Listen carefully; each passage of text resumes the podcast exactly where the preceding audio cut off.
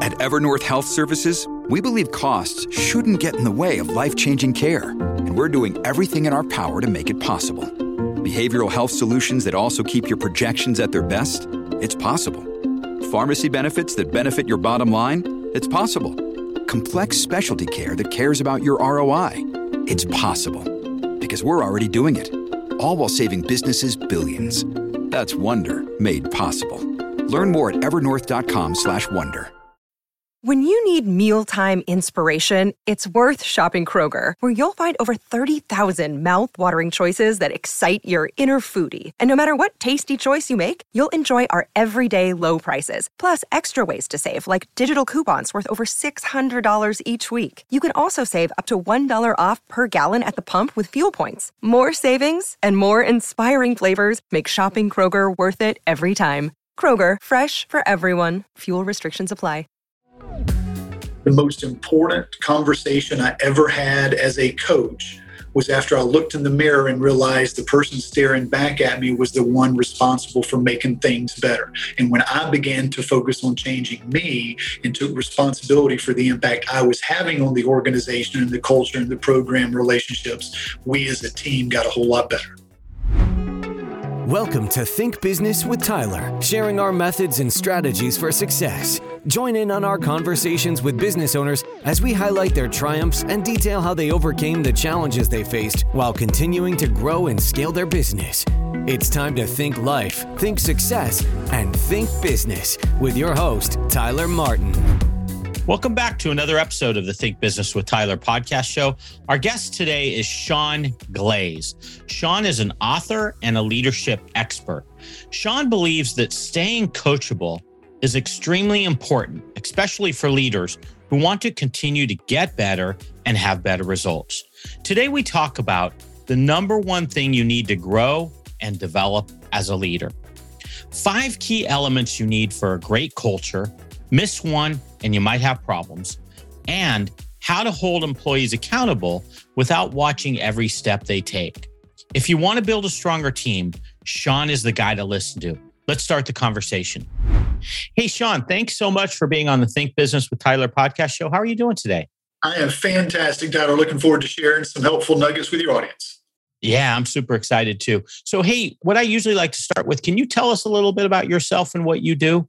Yeah, I actually help make leaders more effective. I've worked with leaders in virtually every industry you can think about to become better leaders and to build more positive and profitable team cultures. Such an important thing. Before I get into peppering you with questions, I do want to talk about like what got you to being a great leader? Like how did you realize one your skill for for doing this and then two just why it was needed? Yeah, well, I started off like most leaders making a whole lot of mistakes and stepping in a whole lot of potholes. And my background, Tyler, is actually as a high school basketball coach. So wow. it was two decades leading teams. And what gave me the benefit of growing is every single season, you've got a new team to either corrupt or hopefully to develop. And I got a little bit better at developing and less corrupting as we got further and further into my career. And, and one of the things that I learned through those different iterations of building cultures and recognizing what was wrong and what I needed to do differently is I eventually got to a point where I felt comfortable and then recognize that you know the same stuff that's affecting our locker room as a team is affecting conference rooms and sales rooms and classrooms and, and, and organizations because teams are teams. They're actually going through and experiencing a lot of the same issues. And if i'm actually discovering some things that work with my group and building my culture i thought it would be helpful to uh, be able to share that with others. Yeah it's amazing to me how team sports do have a lot of parallels to the workforce in terms of building teams. Do you find like what, what are some big challenges you had as you were developing your own leadership skills and building your own teams? Basketball in particular a lot of times you'll have people you know players that are really high scorers or maybe some people might call them ball hogs and that can really make one person dominant to the team. How do you leverage that? Because i think that does correlate to some degree into the workforce. Well, yeah, and, and it's not just basketball. It absolutely is relevant to business. Everything that I'll be sharing with your listeners today is something that they're going to be able to put in their back pocket and apply, whether it's, you know, they're looking at the mirror at the only employee they have, or they got a group of five or 50 or 500. And ultimately, I think the number one thing that I learned early on is it's really important to stay coachable. That's actually the, the last book that I just published, but it's a huge thing because I think we all start off coachable and we reach whatever level of success that we're at because we've been coachable, but at some point we kind of get complacent. And I actually, as a leader, I'd gotten to a point where I felt I was doing a pretty good job, took over my very first head coaching position, and I had some success as an assistant coach and a JV coach with my own JV team. And that very first year, we absolutely face planted as a team because, again, I thought I was good enough and I had stopped being coachable. And I think that that's the first thing that any leader needs to do is the most important conversation I ever had as a coach was after I looked in the mirror and realized the person staring back at me was the one responsible for making things better. And when I began to focus on changing me and took responsibility for the impact I was having on the organization and the culture and the program relationships, we as a team got a whole lot better. Yeah. In my audience, we talk to mostly business owners, and I'm I'm fascinated by when you say stage coachable. You know, I typically have two types of clients. The vast majority of clients that come to me that are business owners are very coachable. They're ready, like they're ready for change, they're ready for transformation, they're ready to feel a different direction because they know some things they're doing now aren't working. But then you get that element of people that really frankly aren't coachable. They're they just are bullheaded and, and their way or the highway type mentality. Is there any way to overcome with those people? Or what's your thoughts on that? Or is it just they're not coachable? Well, I can tell you what it's not. You are not going to be successful making people more coachable by telling them what they need to do. Yeah. and that's something that I learned the hard way because years and years of command and control leadership with me and my athletes ended up resulting in a whole lot more annoyance and resistance than it did in actually appreciation and action. And one of the things that, that I talk about when we talk about you know change and change management and helping people to be more coachable is it's not about commands. It's all about curiosity and connection. And can you ask questions they're going to lead people to come to the understanding that maybe you outside their jar can already see on their label what they need. And i think that that's something that can you identify you know what is it they really want? Can you identify clearly where they are and what their numbers are without excuse? Can you identify once that gap is established you know what they need to improve, where they need to be humble, and then can you actually identify the habits they need to change to be able to take action and do that? So I think that's one of the most important things. But the idea of you helping somebody stay coachable, I say that's basically two parts to that. The first is you want to be better, and everybody will say they want to be better. Right, right. so true. So ask them the second part, which is, are you willing to change? And there's a whole lot fewer hands that go up when you ask if they're willing to change because people get comfortable doing what they've always done. And it's tough to get better doing only what you know. It's only when we're a little bit more humble and really appreciative and asking for advice and accepting it and you know, applying it that we really begin to improve. Right a lot of wisdom there. I love how you said, you know, everybody, you get them to raise their hand, even when it comes to money. Hey, who wants to make more money? Everybody will raise their hand. Absolutely. But when it comes down to what it really takes, maybe to make more money, whether it be more effort or more time or building a more cohesive strategy, whatever it may be. A lot of times people really don't want to go that extra mile is the reality. And it's true, I think, in personal development or, or growing as a leader. I think sometimes we we all want to. It's just we don't always want to do what it takes to do it. So that's really good stuff. Now, another thing that resonated with me is you mentioned the command part of being a leader. You know, I'm embarrassed to admit this, but when I started to grow my second business, I took a very authoritative type style. I thought that would be the way I would do it. You know, it's, yeah, you're going to do what I say. And it created this very toxic culture. And, uh, I had a mentor take me aside and you know I'm a I'm hard-headed to be honest with you and so it took him multiple times to soak in for me before it clicked one day and with exactly what you're saying is just like being able to see a different side of it and that style wasn't getting me anywhere. And once it clicks, you you can. I think that the thing is you can become coachable. You just have to you have to to your point accept it. My mentor didn't tell me to become coachable. He laid some seeds for me and then at one point I woke up and said, "You know what? I need to see it from a different angle." So that's good stuff. I wanted to ask you a question that goes into our next thing. Let's talk about toxic cultures because I do have clients that come to me occasionally that are in a really bad situation. They have people all going in different directions. What are your thoughts around that? Like, what do you do? Whether it is in person or remote or hybrid, absolutely there's the possibility of a culture or a team becoming toxic. And, and, and I define a toxic team as one that is unhealthy because it's lacking one of five essential elements. And when I work with leaders, you know, trying to talk to them about what is it that makes a great team? And I used a really cheesy acronym with the word great, but that idea of there's five things that as a leader you really need to recognize the importance of because as leaders, when we first start, we're going to be strong in at least one of those categories because that's why we've been able to find that position of leadership. But those five areas that we need to focus on to be great and to build great cultures is first goals. Do you identify, clarify what specifically is it we're here to achieve? What do we need other people around us to actually be able to accomplish? What is that compelling common goal that we're here together to achieve? The second is relationships. Can you build connections strong enough to support the way to truth when you need to have those difficult conversations? The third is expectations. Have you established standards and commitments and how we're going to go about doing things, especially in a hybrid or a remote world? Those clarifications of expectations and how we're going to communicate and who needs to do what by when, that's going to be really important. Next is accountability. And accountability, when I first started, I thought was that's discipline and consequences. Right. The really accountability I've found, Tyler, is more about can you inspire empathy in the people on your team so they care about the goal and they care about the people they're working with enough to realize how what they do has ripple impact on those things that they care about?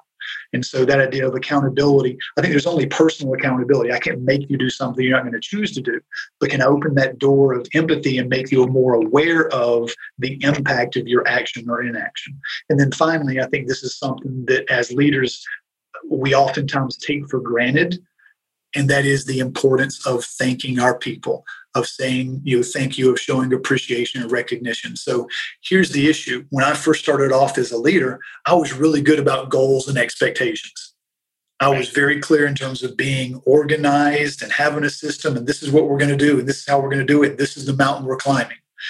And I was an absolute failure when it came to really emphasizing one on one connections and relationships with my team that allowed me to set those goals and to hold them accountable. And there was a whole lot more resistance because there wasn't the relationship. And toxic cultures, to get back to answering your question, I think are those that lack or falling really, really short in one of those five areas or more. Okay. Yeah, that's that's right on. I, I do want to dig a little bit on some fun stuff or things that I hear from prospects and clients. One comment I've gotten frequently post COVID is this perception that people don't want to work as hard nowadays. They they just they're kind of in cruise control and you know, gosh, if I hire people, they just really aren't working that hard. What are your thoughts around that? Uh, I taught for goodness almost 30 years in high school classrooms so high school literature, if you can if you can keep the attention and engagement of, of 30 teenagers, you can certainly work with 300 people in an auditorium as a speaker. But one of the things that I found is it's not talent, it's not personality, it's not ability that's going to determine oftentimes somebody's success. It's are they engaged? And engagement is kind of like culture. If culture is the behaviors that are repeated in your organization, really simple definition. Engagement, the best definition I can give is engagement is how much you care about the results that you're contributing to. The issue is, I think sometimes we don't connect the dots for our people.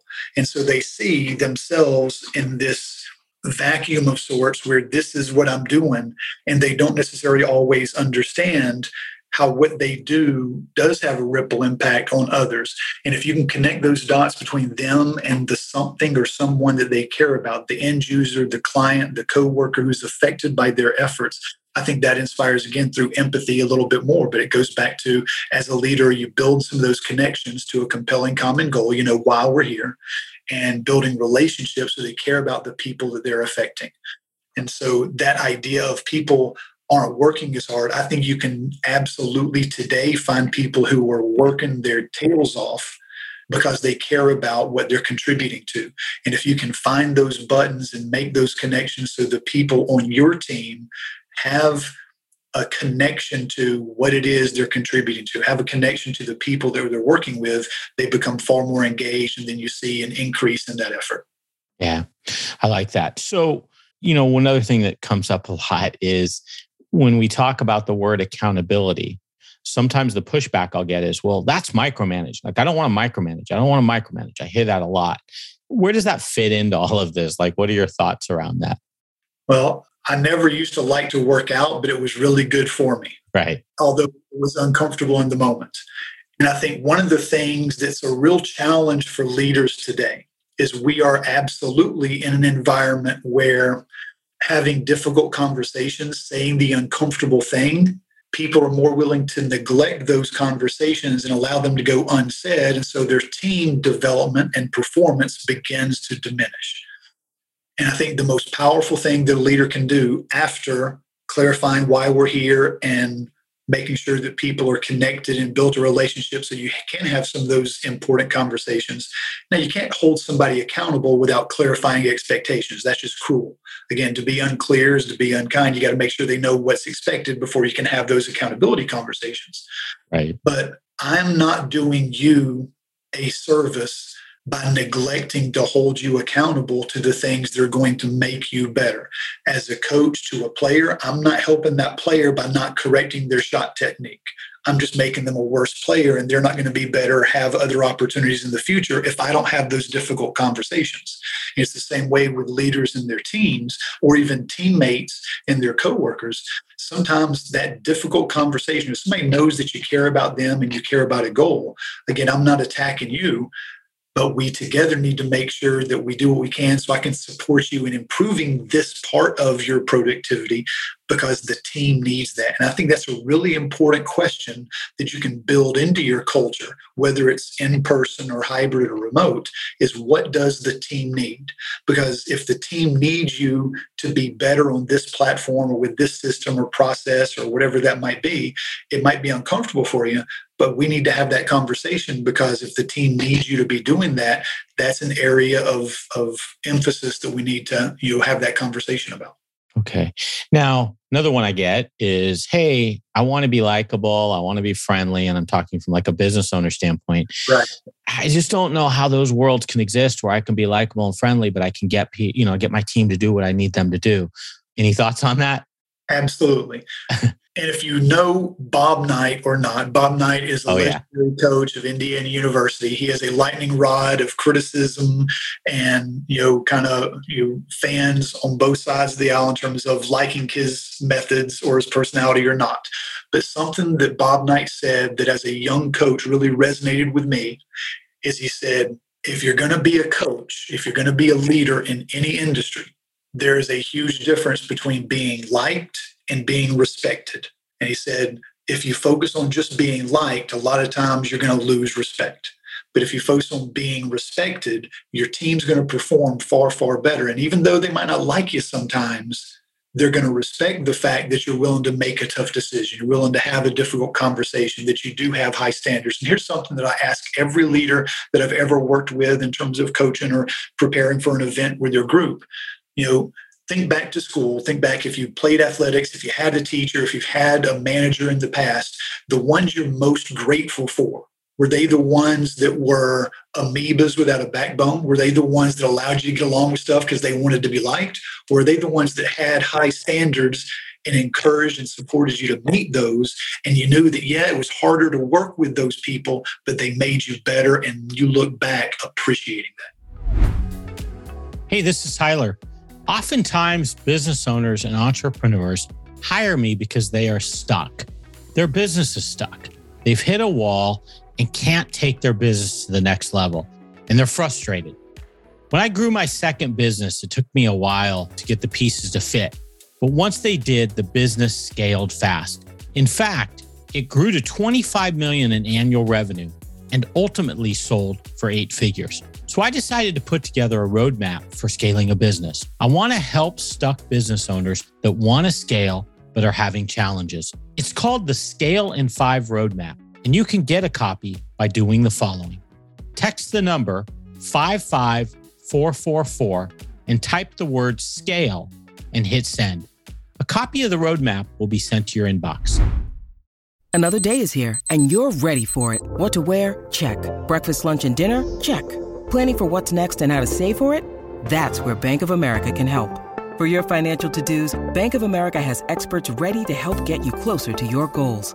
Get started at one of our local financial centers or 24-7 in our mobile banking app.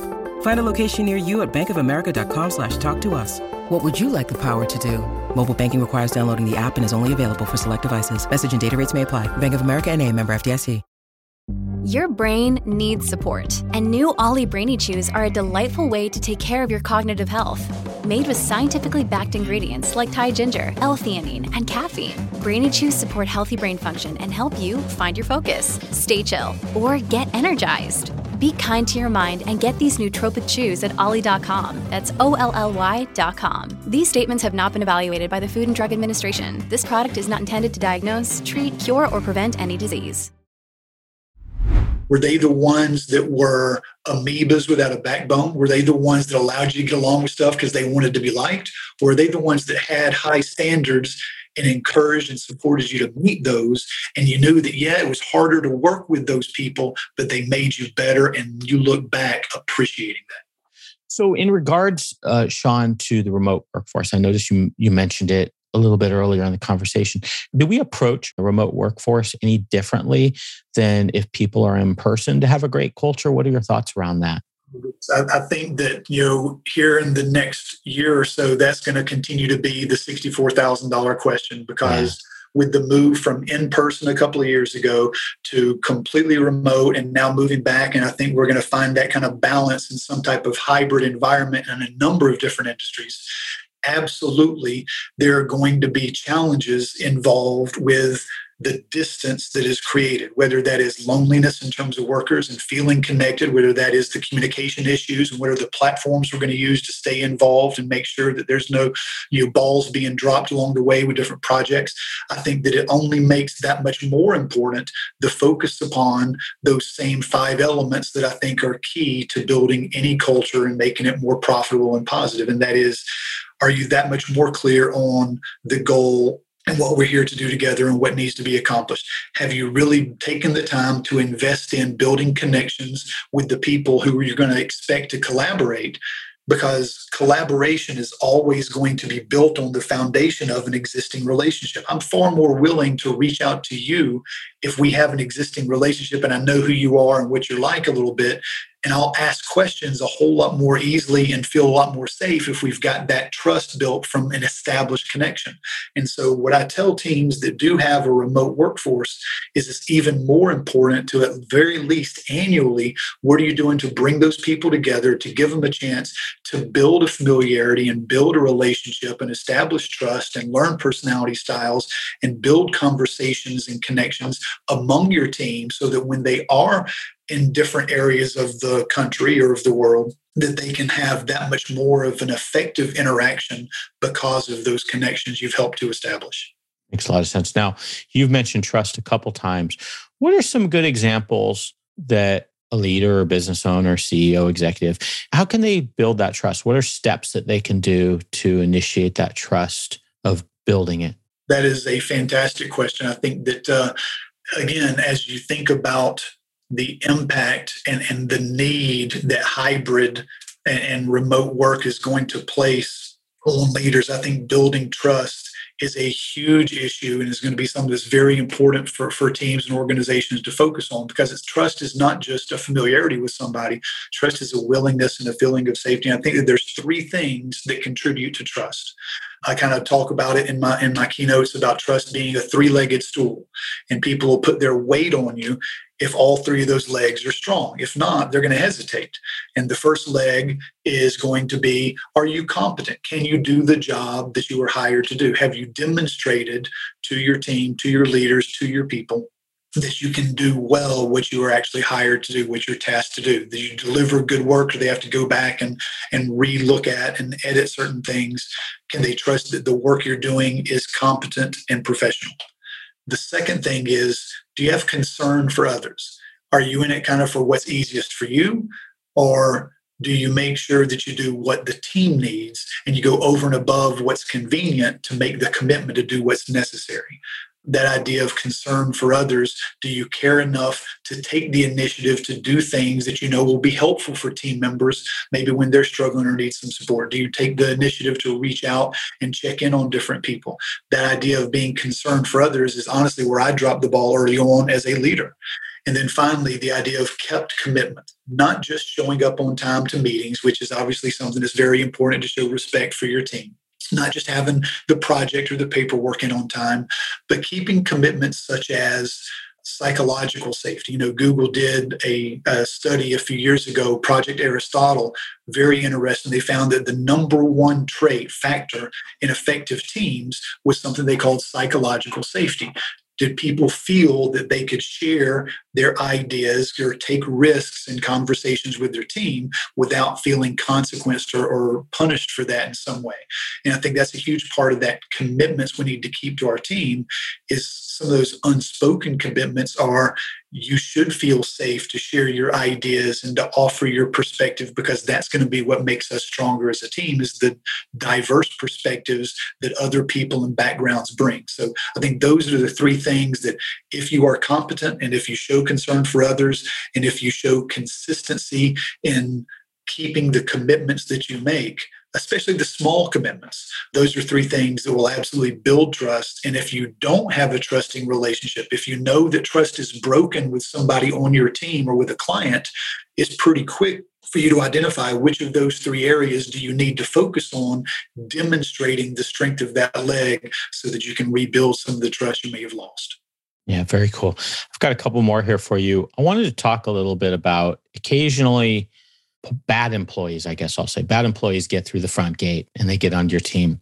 And oftentimes that can be in the vetting process, the interviewing process. What are some things that we can do in the interviewing process, maybe to help make sure we get the right fits, people that are going to fit into the culture, have the same goals in mind that are going to make the team successful? Any thoughts on how we could approach that? Yeah, hiring and onboarding is a huge part of building a team. And, and you know, uh, back to the basketball analogy that I'm very comfortable with. You know, I talked with a couple of college coaches years and years ago, Tyler, and a college coach once told me, you know, if if we're recruiting a guy and we don't get him, and he's a good guy, he's going to beat us maybe once or twice a year when we play him in our in our conference.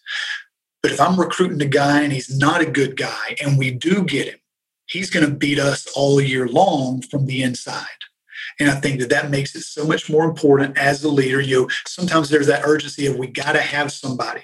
Well, there's so much contract work and so much gig work out there now that you can probably take care of some things until you know that you've vetted somebody and done a great job of making sure that they fit your culture. Again, a strategy is what you want done.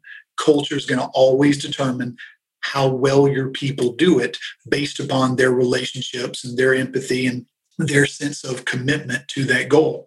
And so I think that the idea of, you know, a vetting that person and making sure they fit your culture and having not just those conversations, but can you bring them on for uh, an extended contract period, a trial period of 90 days to make sure that they fit, not just in terms of competence, but in terms of culture and connections and interactions that they're going to need to have when they collaborate with other members of the team. I think one of the most powerful things that I learned in terms of the interview process, and this will be hopeful will be helpful for some of your audience members.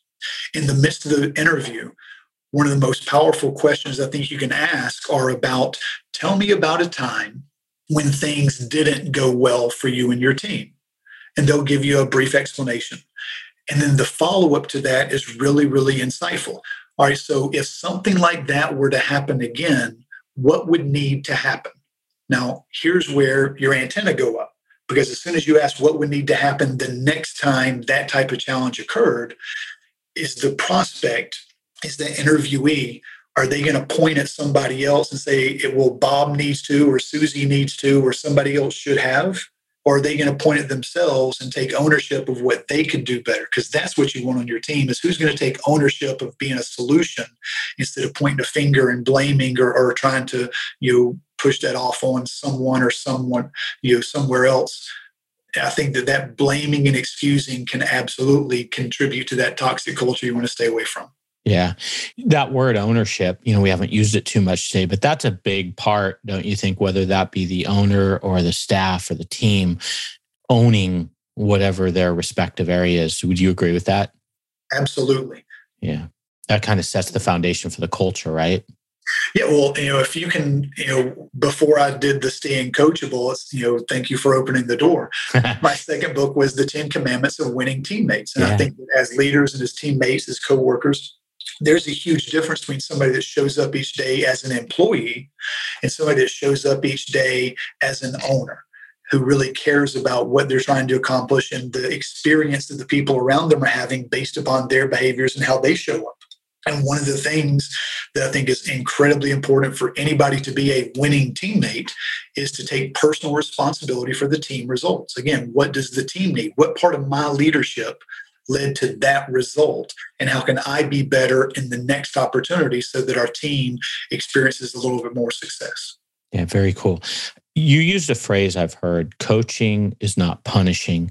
Can we talk about that a little bit? Like how does sometimes think get perceived as punishing and then where does coaching fit into that the more calm better approach i would say I think the word coaching can sometimes be misconstrued a lot like culture. You know, if you ask somebody what culture is or what engagement is or what coaching is, you may get 10,000 different right. responses.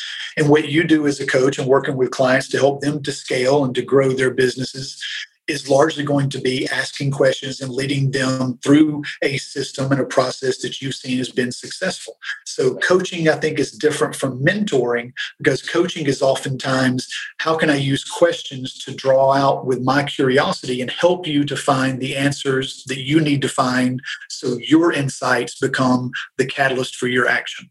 I think mentoring is a little bit of coaching peppered with here's my experience. This is the process or the system that I've built that I know you can plug yourself into and get out the other end being you know 10 times, 20 times more successful and accelerate your growth. But the idea that coaching sometimes can be a feedback conversation is I think where you you're kind of going. In that sense of providing good feedback meaningful feedback. Sometimes, you know, it takes a long time for people to recognize that the greatest gap filler, what's moved them the furthest in their careers, professionally or personally, is going to be negative feedback. And we don't like to hear negative feedback. It hurts. Oh, that stung. Yeah. But it's also the only thing that's going to move you significantly further ahead is by increasing your awareness of those things that you're not doing or those things you're doing that are sabotaging your success. And I think that somebody who is willing, I used to share this with players who were teenagers and they didn't always get it. And I think it's the same way with coworkers that we have in our offices.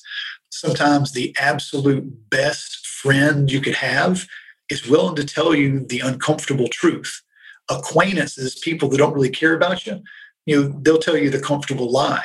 But it's people that really care about your performance and your development. And, you know, I'm willing to say something to risk you not liking me a little bit so that you respect me and know that I love you enough to make you uncomfortable for a moment so you're better far further. Yeah. Got down to two questions. I've got a couple fun ones. All right. Is there any uh, professional sports team since you're a former basketball coach, former uh, sports coach, is there any professional team that you recognize as they seem to have really their culture down? They really kind of follow the process of having a great culture. Is there anybody that sticks out for you? And that may be hard because it's from the outside, but from your perception. Well, one of the stories that I share in some of my keynotes, Tyler, is about North Carolina basketball. Mm. And obviously, being a basketball fan, you know there are other sports and and, and, and other you know professional and, and, college and even international that you could probably point to. There are a number of great examples of of culture and leadership. But one thing that always struck me with North Carolina is the grandfather of North Carolina basketball, of course, is Dean Smith. Right. And you know, all the way down the line, you've had those Dean Smith disciples who have continued to maintain and add to, but really the backbone of the culture at North Carolina and, and that kind of baby blue uh, culture is all based upon Dean Smith's teachings. And one of the absolute amazing things that he incorporated into that culture speaks to the last thing that I think all leaders need to do, which is show thanks. And they do something called point to the passer.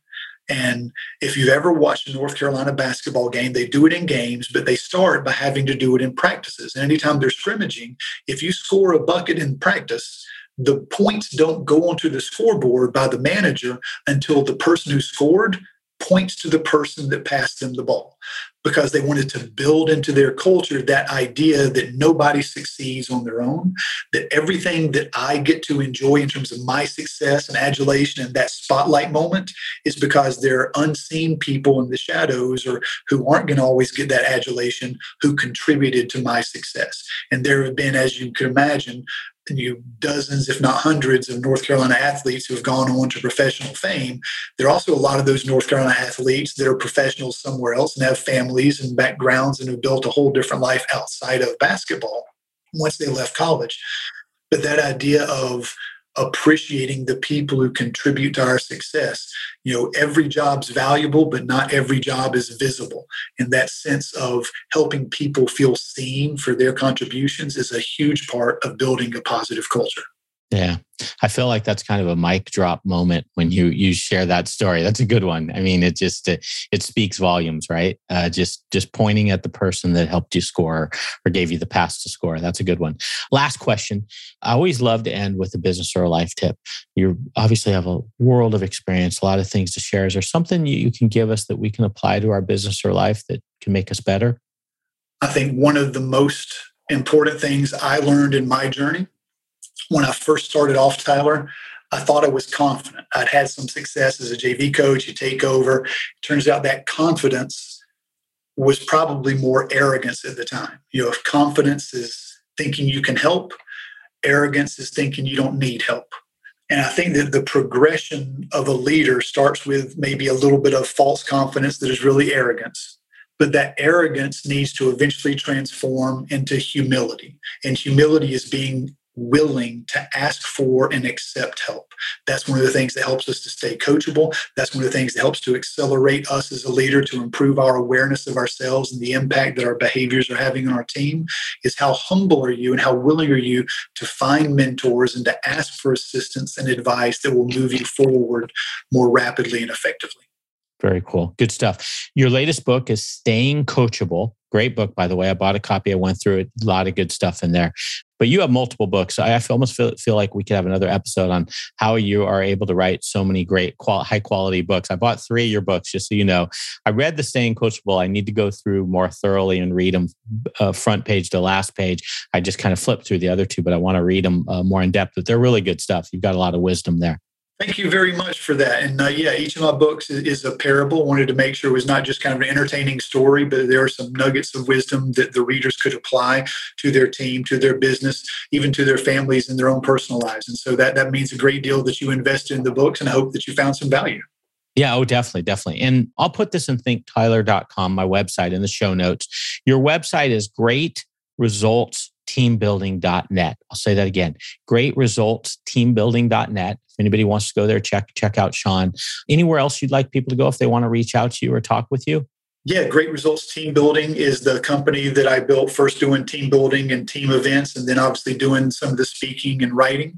You can find me on LinkedIn or Twitter. LinkedIn, obviously, Sean Glaze. Twitter, at Lead Your Team. Would be more than happy to, if anybody wanted to reach out just to have a quick conversation, talk about what I could do maybe to help their team. I would be thrilled to do that. And thank you so much for having me on, Tyler. Yeah, thank you, Sean. And I'd love to have you. For some reason, I feel you have another book in you. I have a feeling you're not done. So when you have your next one, maybe come on back and we can have another conversation. That would be fantastic. Okay, have a great one. Take care. That's all for this episode of Think Business with Tyler. But we have plenty more resources to help you in your pursuit of business excellence on our website at thinktyler.com. If you'd like to be featured in a future episode of the show, feel free to reach out to us on social media at think underscore Tyler. We look forward to helping you think life, think success, and think business.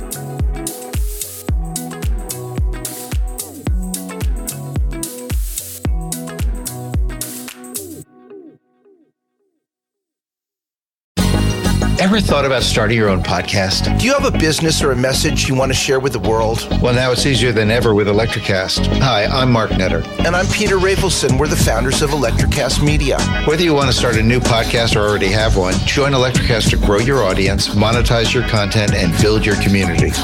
With our simple sign up, you get free promotion, world class analytics, premium ads, and personal support. Go to electrocast.com and join our community today.